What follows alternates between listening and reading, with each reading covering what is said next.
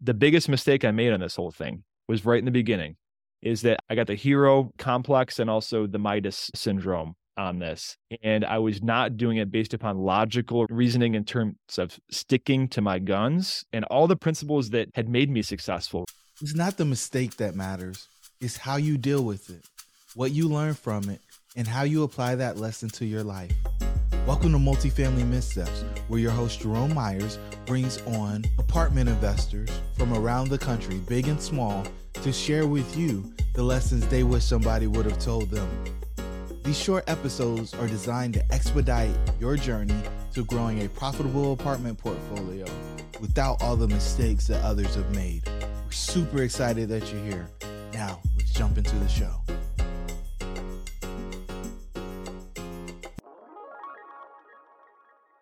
Hey, everybody, and welcome to Multifamily Missteps. I'm your host, Jerome, and I've went north, and I know it's got to be cold up there.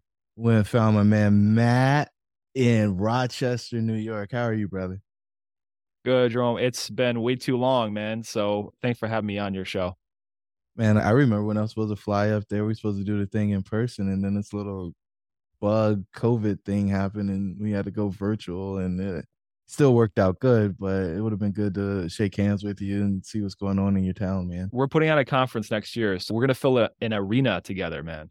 Hey, it's been a while since I've spoke multifamily, so I'd be really excited to come do that with you guys for sure. You know, the listeners, they may not be following you on social, they may not know the journey, so give them a little rundown on your background, Matt. Yeah, I've been in real estate for 16 years, and I got into real estate back in 2006, really by accident as a residential agent. And by accident, I mean, I got the best job I could find out of college was as a bank teller. All right.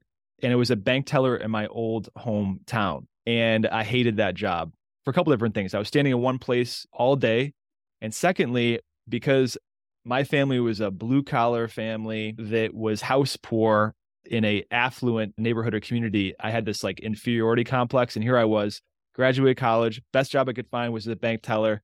And then I am like, you know, servicing my colleagues, my school colleagues that were like graduated with fancy degrees from Yale and, and Northwestern and all that stuff. And I was like, I was embarrassed, right? So my dad offered me a job as a, well, not a job, because I didn't really it was 100% commission, but as a real estate agent. And that's how I got my start. And I got bit by the bug when I bought my first four family property. My dad pushed me out of the nest a couple months after I moved in with him because it's not every parent's dream to have an adult child living with them. So I didn't like the idea of paying rent because, you know, staying at my parents' house, not paying rent was kind of cool. And so I I dreaded the idea of paying rent. So I bought a four family with the commission checks I'd saved up. It was like 16,000 bucks. It was every single penny that I had. And I mm-hmm. moved into one of the units, rented out the other three. And that's when like I had 1800 bucks in rent checks in my mailbox two weeks after closing. And I was like, dude, I was selling very cheap properties and I knew how hard I had to work for $1,800. And this was like, it felt like a crime, right? So I decided I had to scale it. So that's kind of like my real estate origin story. Wow. So eighteen hundred dollars. You didn't really do anything but market the units for rent, and then money kept coming every month. Kind of a yeah. Plus, I mean, right? Yeah, and I was getting all my expenses paid for. Right, I was getting my mortgage, taxes, insurance, and I was making two hundred bucks a month while living there. So that was really cool. And if you would have told me that was possible, like six months prior to that, I would have not believed it. So I had to go through the process myself. Wow. All right. So you're hooked then, and every deal that you've done since then has worked exactly the same way, right? no, I'm a hard headed individual, and this show is called Multifamily Missteps, right? It is, but I know so many operators out there do everything perfect. no, I mean, I've done a lot of things wrong. One thing is that I was in real estate for 13 years. After my dad passed away when I was 28 years old, he was my mentor, right? After he passed away, I lost my mentor. And I thought that everybody's dad was their mentor. And I didn't believe in getting a mentor. So I did the DIY route and had to learn everything the hard way. So I've made every single mistake in the textbook and with all the different nuances and contexts. And so I love sharing these stories because, you know, they're the things that people need to hear because, you know, we're connected to each other. You know, I, I don't always share the highlight reels. The highlight reels are good for social media, but that's about all they're good for. so give me some goods, man. Give me some of the skeletons, man. Talk to me. Let me know that you really do this business. Okay. So the first time I went big was, you know, I spent my first 13 years in buying real estate, multifamily, small multifamily, with the one goal in mind of being financially free by the time I was 40 years old. And my why was pretty big. I lost both my parents in my 20s. I saw two hardworking parents that loved my brother and I to death, and they died young and didn't have time to enjoy the life. They were working all the time. My dad was always too, you know, squirrel enough money away for retirement because he kind of messed around when he was younger. My mother was a dialysis nurse, right? And she was battling, you know, terminal cancer, you know, working full time as a dialysis nurse while going through chemotherapy, right? She, like, I wish I could go back in time from where I am right now to help her because I couldn't imagine, like, you know, some people like they get a sniffle and have a hard time going into work, right? Imagine going through chemotherapy and radiation and having to go to work to put food on your family's table. So that being said, I was able to scale, replace my income and become financially free by the time I was 33 and uh, by, you know, just brute force banging my head against the wall, buying properties here and there to get up to that number. And I realized I woke up in the morning, I went to the gym, went home, ate breakfast, showered, all that stuff. And I realized I was alone in the house. My wife was at work. My friends were at work. My family was at work. So I was like, now I got to retire my wife, right? Because I want to spend time with the person that I love. I don't want to be alone or like, what am I going to do? Go, am I going to day drink? Am I going to go to, uh, you know, the local bingo hall or play bridge with a bunch of little old ladies like in a you know in a assisted living facility so I was like ghastly, like I was like, I have to spend another 13 years of doing this. So, anyways, I got brought a deal that was a commercial property. It was a commercial office building. It was a million bucks, which was really intimidating to me. And the deal came to me by, by accident because it was a broker that knew I was buying properties in this area. It was intimidating to say the least. This is not the one I want to spend time on, by the way. But I uh, bought this deal, brought a full circle, pushed the value on it, refinanced it, got my investors' investment capital back to them, and that building bought my wife's retirement.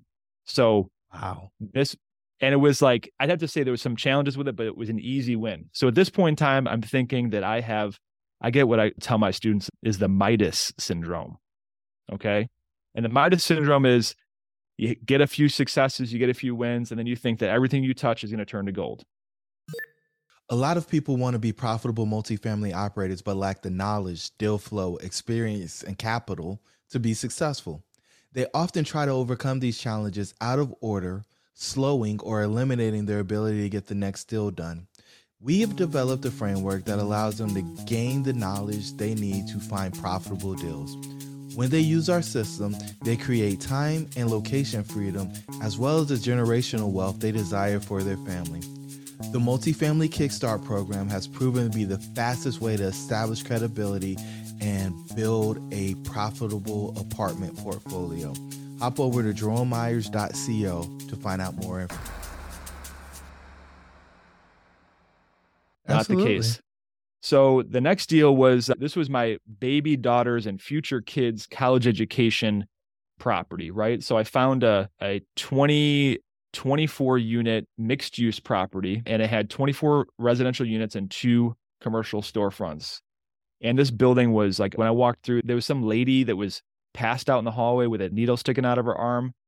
This property was two blocks away from my house. So I had this emotional thing to it. I was like, this thing is two blocks away from my house. It's not in a great neighborhood. My my neighborhood's like, you know, it's in a great neighborhood, but the one right next to over to it is like not so great with a little sketchiness factor to it. So I thought I was going to come in and be the hero and change this corner through doing this project. So that's the kind of the start of that deal. And yeah, I'll stop right there. So it sounds like you're going down the path of telling me that you can't change the neighborhood unless you buy the whole thing and shut it all down. But if you've got adjacent landlords who aren't on the same page as you, it could be an uphill battle, brother. Absolutely. So this deal was it was seven hundred seventy five thousand dollars. It was the mixed use building on the corner of two main streets, and then there was a four family property and a different tax par- parcel was right behind it. I, you know, using my Midas syndrome here, I was like the king of creative finance. So what I did, I was like, aha, this mixed use building here, the larger deal,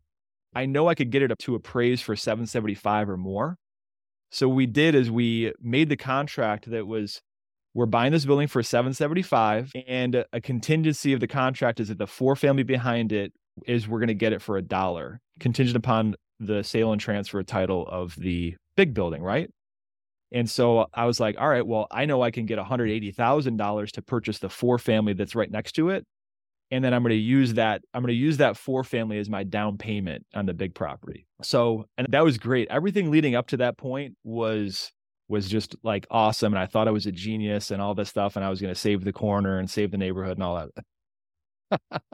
so, did you do the deal? Yeah. Yeah, I did I did the deal.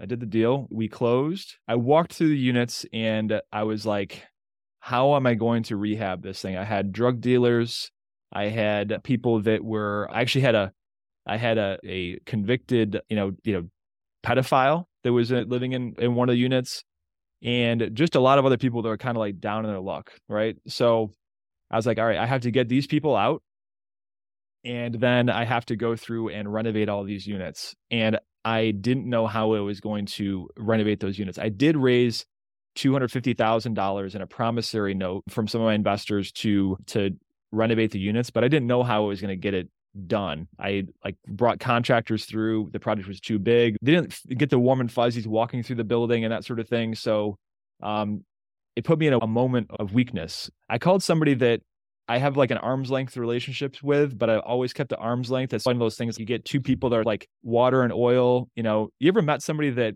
for whatever reason, like you just feel gross when you're around them? Yeah, yeah, yeah. So they had a construction company and I brought them in because I was in my like moment of weakness in terms of like just mental stress of like how I'm going to pull this thing off, right? And uh, and he was like my salvation, my Lord and Savior, right? So you got 250,000. This is going to be more like a of a, you know, 300,000 and change. So what I'll do is this. You give me 19% equity in the deal. I will fund you, you pay me um all my receipts up to 250,000 because that's the capital you have, right? And then I will sweat the rest of it until the project is done. And then when you refinance it, then you pay me back at that point in time. Okay. Which it and paper, I get to keep 19% of the Yeah, yeah. Which it sounds I mean, I was okay with that. I was perfectly okay with that because I thought it was going to be like, all right, this renovation thing. I hate renovate I hate renovations. It's just not my it's just not my thing. Um and it was a on paper, I was more than happy to do that deal. The thing was is that I knew that he just wasn't the right fit for it. And we weren't the right fit for each other. And so, you know, of course, the project went way over budget. He burned through that $250,000 like it was nothing. Right. Mm-hmm. And then when it came to the point of him having to put his own money into it, the project stopped.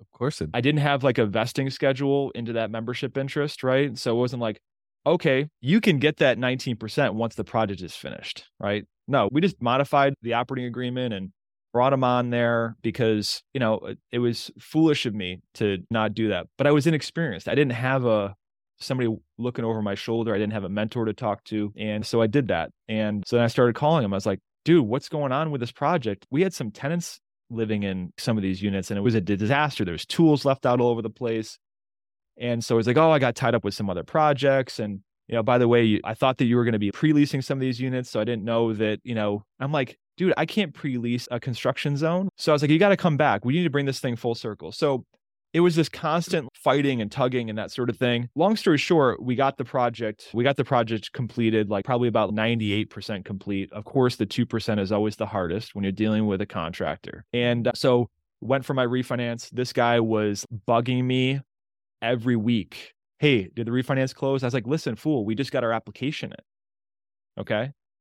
And so this is w- what it was like. I felt like I was getting harassed because he wanted his money, right? And so what happened is we ended up getting it refinanced, right? So now it comes to his I need my money. Plus, we came to a head in terms of like all right, this isn't working out, right? Let's just do this sort of thing. So he's like, buy me out. And so by the grace of God, right, we brought this thing full circle, got the valuation. We pushed the valuation from 775 to 1.5 million. Nice. Okay. So we got the valuation there. And like by the grace of God, we got the money out to buy him out at closing, minus about 40,000 bucks was what was left over. The people that lent me the $250,000, you know, as a promissory note, I was like, listen, I can get you most of your money, but we got to leave about 40 grand into the deal until I figure something out. So I was able to take some cash from that, pay that down pretty quickly. And then this isn't the end of the story, right? So these units were beautiful.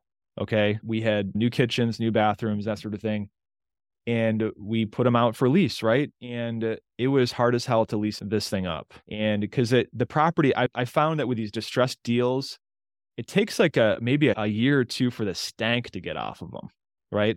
Everybody is like, those units are beautiful, but that building is like got a bad juju kind of thing to it. I remember when it, I remember when is what you mm-hmm. get. Yeah. So then first round of lease up, we of course we had to keep adjusting our credit score down and down and the income, you know, the income requirements down and down. So Same we, thing again. yeah. So we got at least leased up. Thankfully, fast forward three years from now, we had to push people out. We had tenants that went in there that were dealing drugs out of there because it was on the corner, right? It was super convenient for them to have people pull up and they do their things right out of the window. But yeah, no, it was full circle three years, you know, three years later. I'd say it's an okay to good project. I wouldn't do it again. The biggest mistake I made on this whole thing was right in the beginning is that I got the hero complex and also the Midas syndrome on this. And I was not doing it based upon logical reasoning in terms of sticking to my guns and all the principles that had made me successful, right? And uh, I couldn't change the dynamic of that neighborhood. So that's it. Did I give enough detail on the horror stories of that? For sure. I felt like I was there walking through the halls. I, I've I've done some deals like that, man. So yeah.